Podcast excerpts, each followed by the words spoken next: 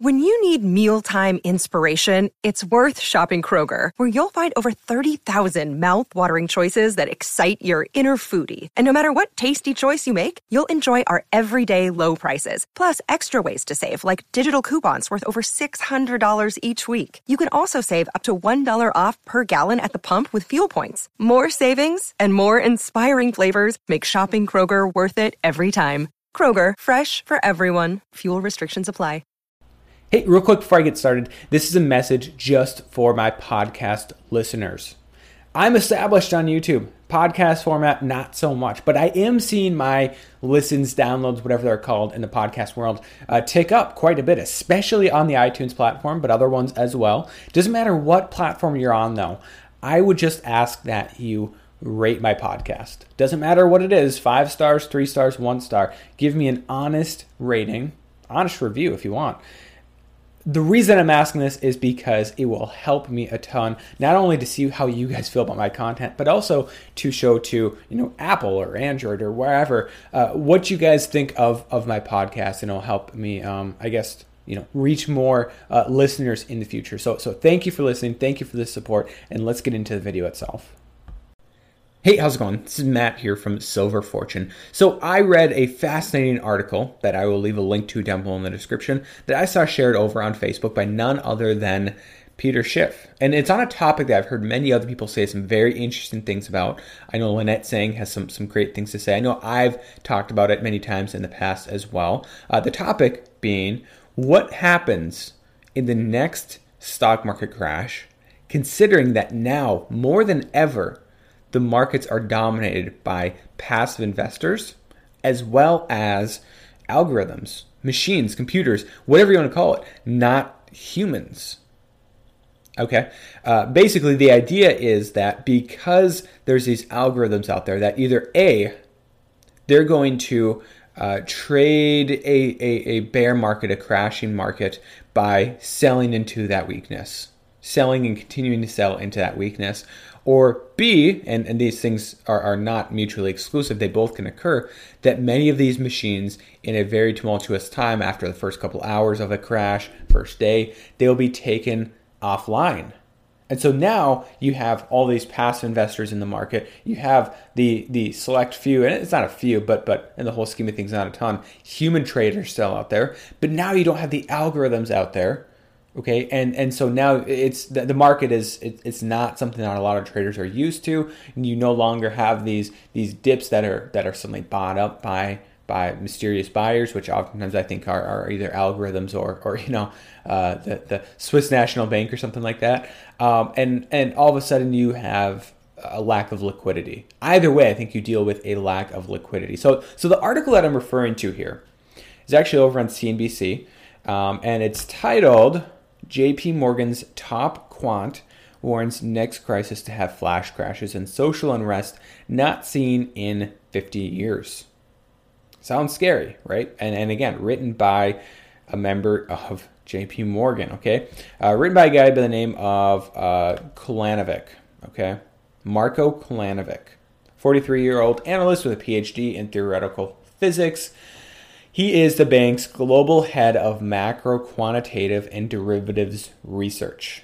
Okay, so so big deal. And this was part of a larger, I guess, publication that that JP Morgan's actually putting out with something like over 40 of their employees uh, to uh, commemorate, celebrate, whatever you want to call it, the 10th anniversary of the well, the Great Recession and, and, the financial crisis and, and the stock market crash back then. So this is his contribution to it. So this is a smart guy. Don't agree with everything he says by any means, notably his timing on this. But um, basically, what he says is that today we have a stock market that is dominated by a lot of passive investors meaning meaning mom and pop that that put a hundred thousand dollars in the stock market and sure they could take it out maybe within 24 hours 48 hours but that's too passive right? Or even more passive than that who knows? Uh, may, maybe some of this passive investing is something like a, uh, a pension fund right?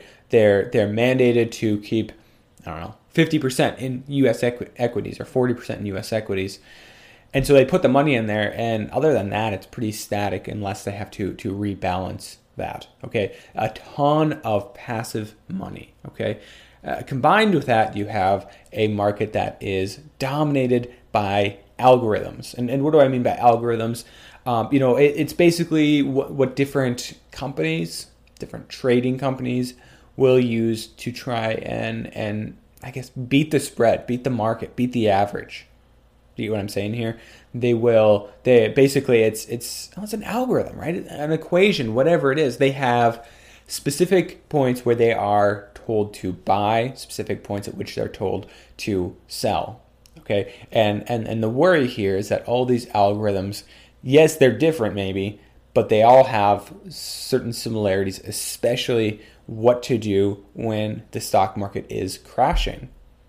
Either A, sell, or B, just go offline. Don't don't execute trades, especially once you've sold uh, your stuff. And and so I, I find that interesting and also a little bit scary that that because of just how advanced technology is today in in 2018 and it's not just technology being so advanced i mean this technology was out there back in, in 2008 it's just that it is so much more dominant in the market today this next market crash is is going to be unlike well probably anything we've ever seen before and we got a taste of it back in you know February of this year. If if you remember the the stock markets here in the United States and, and globally, you know they they really melted up in January. The, the Dow Jones in, in January had a huge run up, and it was I remember watching the headlines and it was just ridiculous. Some days I'm like this this makes no sense. Why is the Dow Jones going up 500 points one day and 600 points the next? You know, maybe that's a little extreme, but it, it, it was crazy. And then all of a sudden,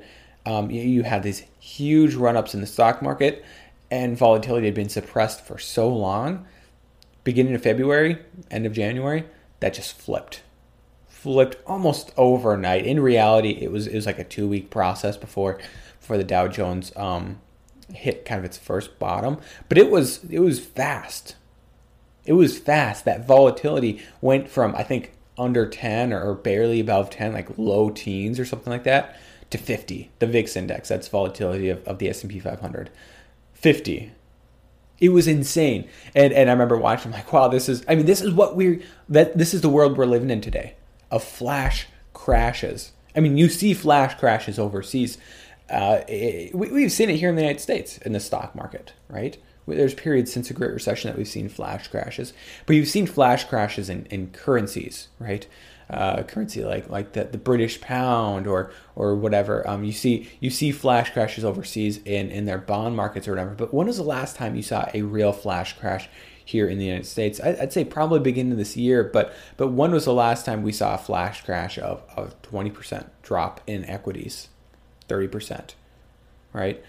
It's it's not unheard of to to flash crash to the point where um, you're, you're, tripping the breaker switch, right? The, the, the, stock market's being shut down because that's how big the move is, right? And so this this is, I think, a risk that that is is not understood well by a lot of people. I think most people going to the market thinking of the stock market as, as being no different than it was back in 1929 or or even even all the way up through through the late 20th century, right? Primarily, you know, human traders, right? Sure, there's computers out there trading, but but they're just doing uh, very minute orders, you know, a thousand orders a day, very small selling and buying and whatever, and, and okay, that happens and everything. Um, but but no, there, there are not a ton of human traders out there. there. There's machines that that are run by humans ultimately, um, but those machines yeah, they don't necessarily have the experience or or the the knowledge that that traders might. Heck, even if even if you have a trader that's been trading for five years, so he wasn't around during the financial crisis, right? wasn't around back then. He wasn't around, um, you know, prior to that when when the the stock market had been been in a time of uh, rough seas, right? He had been around back in the crash in 1987. He at least can read about those things, I guess. He can he can look retrospectively and say, "Oh, this is what I would have done maybe at that point," uh, without trying to to um, take too much advantage of, of his of his uh, hindsight. Machine doesn't necessarily have that, right? Machine has a has a well an algorithm, right? Buy here, sell here, and and I think a lot of them are going to sell and stop selling, stop buying altogether, come offline, either because they're programmed to or or because the humans that that run them just take them offline and hey we're going to set it out this day. We're going to set it out for the next week because we just lost a lot of money and and and the stock market is not making sense. Now he wraps up this article or in this article at least it wraps up by saying that you know after the sell off or whatever um, that that uh, well two things that i want to touch base on three i guess. First of all he says and this is where i don't necessarily agree despite him being smart i'm sure don't necessarily agree with everything he has to say. He says that the, the stock market is it's unlikely for this to happen until the second half of 2019. I tend to disagree. Okay, um, reason being, well, I think I think there's there's a couple red flags globally that have, have popped up in the last couple months that, that make me think, hey, you know, the, the U.S. stock market, sure, it's around all time highs, but wow, I would not get too comfortable. Right. I've talked about many of this in the past, whether it's an emerging market crisis or or or uh, some things over in Europe, or or of course the weakening of, of China's economy. We got news recently that India's economy is is not doing so well. Yeah, I don't know. It, that that's a bold thing to say in September of all months, right? Uh, historically, a, a rough time for for stock markets, right? So I don't know about that. You know, um, especially considering that a lot of these problems in emerging markets and, and whatnot are are caused by things like Fed policy tightening of the Fed. And so, what is there going to be another year of pain before you know? Is it is it going to be the fall of 2019 that we start to see um, Argentina's economy, which has already long been in the gutters, along with many other, uh, you know, Brazil and, and Turkey and India and whatever, and then finally that affects the United States I don't know. I mean, it, it can can you on one hand say that the, the world is is so interconnected because of the digitalization of the financial system, and then next breath say that well that's still going to take a long time to spread here, or that those countries are going to recover despite the Fed continuing on their path and, and the dollar potentially still being strong. I don't know. Okay. The other two things he wanted, he, the other two things he said here. Um, one of the things he said here was that we can expect a, uh, a significant period of unrest, social tensions. He said similar to those witnessed 50 years ago in 1968. You know, I think so. You know, I it really depends how bad things get.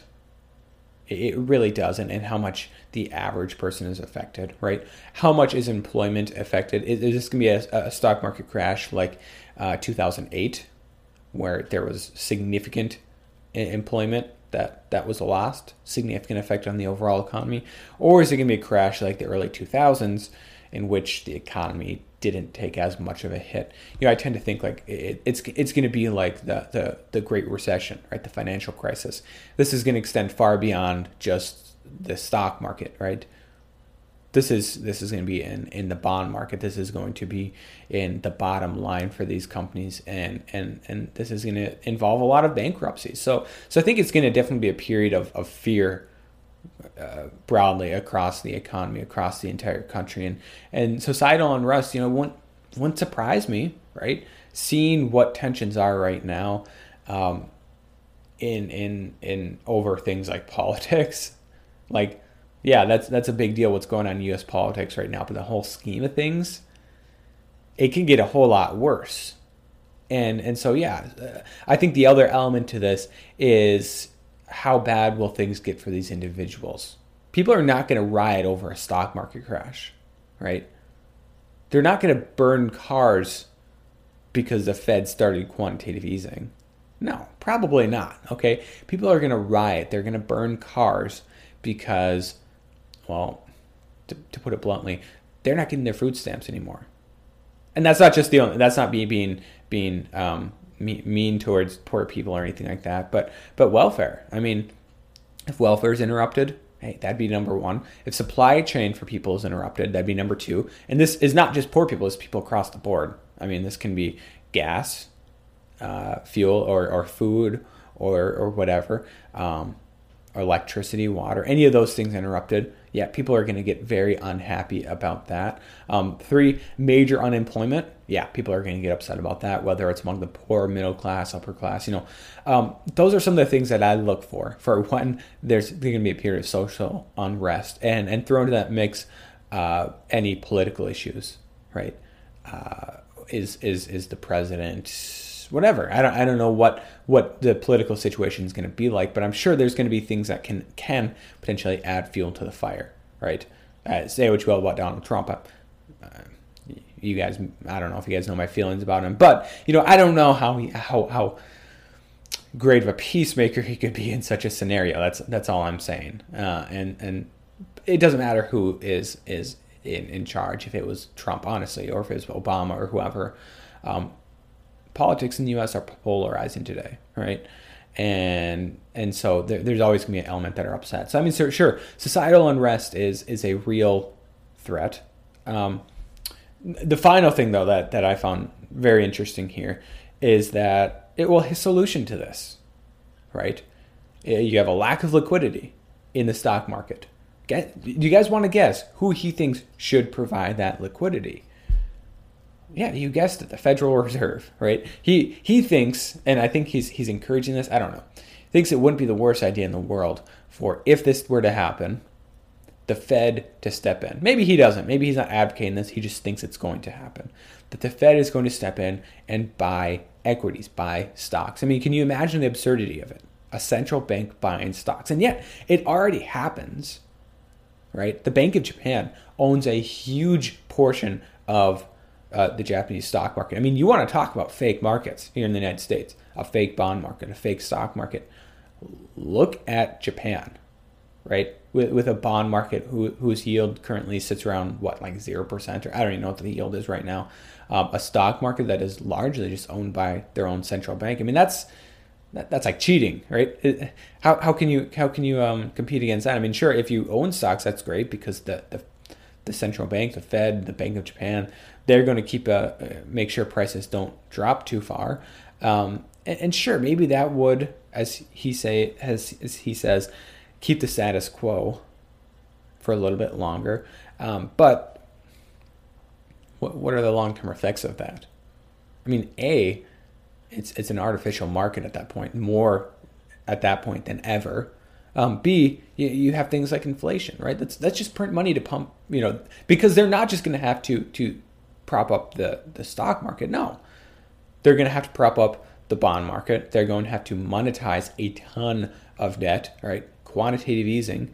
They're, they're probably going to have, he talks about things like negative taxes, but, you know, helicopter money in various forms, bringing people money, you know, bringing money to the people, to the masses.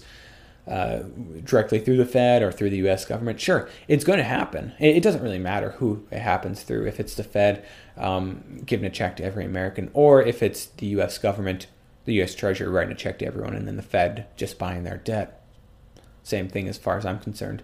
Um, but it's it's it's going to happen, and it's a. Uh, it'll be interesting to see how how the Fed reacts and are they going to go that far? Are they going to step into the stock market? And I don't know. It, the the end result of this is going to be inflation, fake markets, uh, a, a much much less robust and dynamic economy, and and eventually, I don't think they're gonna you know once the Fed starts doing stuff like that. I don't know. I tend I tend to be skeptical that they're going to be able to keep it running as long as as a place like Japan has. But but long term, I that's not good. I don't think for the well-being of America of Americans, and yeah, I don't see a whole lot of positives from that, except for that maybe it'll stabilize stock market prices or bond prices over the short term, right? Um, in reality, I'm sure many of these stock prices have to drop. They do. They do either a they're, they're, the companies are junk or b they're just overvalued you know look at a company like apple amazon google you know some of these these fang stocks facebook. Sure great companies in the sense that obviously amazon is a behemoth today. Look at their size look at apple's size look at google's size. You guys are watching this video on a google platform right? Youtube owned by google. But do they deserve valuations that high right now I don't know. Maybe, maybe they do need to be knocked down a peg, right?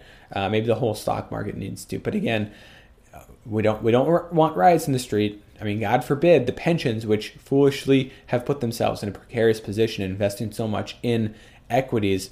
Uh, God forbid that that they become totally unfunded in the future, which you know they're, they're more than likely going to anyways. But you know, I'd love to hear your thoughts in this video down below in the comment section. Um, what, what's some other insight you can add to this? What else do you think will happen in the next recession? Let me know down below in the comment section. Um, as always, you know, if you're looking to support me, like, comment, subscribe, all those things help me a ton. Additionally, down below in the description, check out my Patreon page. There's a link down there. Just check it out. You don't have to sign up or anything, um, but you can check out some of the different perks, some of the at least titles for the posts that I put over there. You know, I don't put down a ton of proprietary data over there so I can post and like, hey, this is what I actually think. But you know, eh, there's a lot of interaction. There's a lot of contribution to my content. What videos do you want to see from me? What guests would you like to see on the Silver Fortune channel? All those things. So certainly, you know, consider supporting. But but as always, I'm happy to to give you guys all this this for free in the first place. So thank you guys from the bottom of my heart for watching this video, and God bless.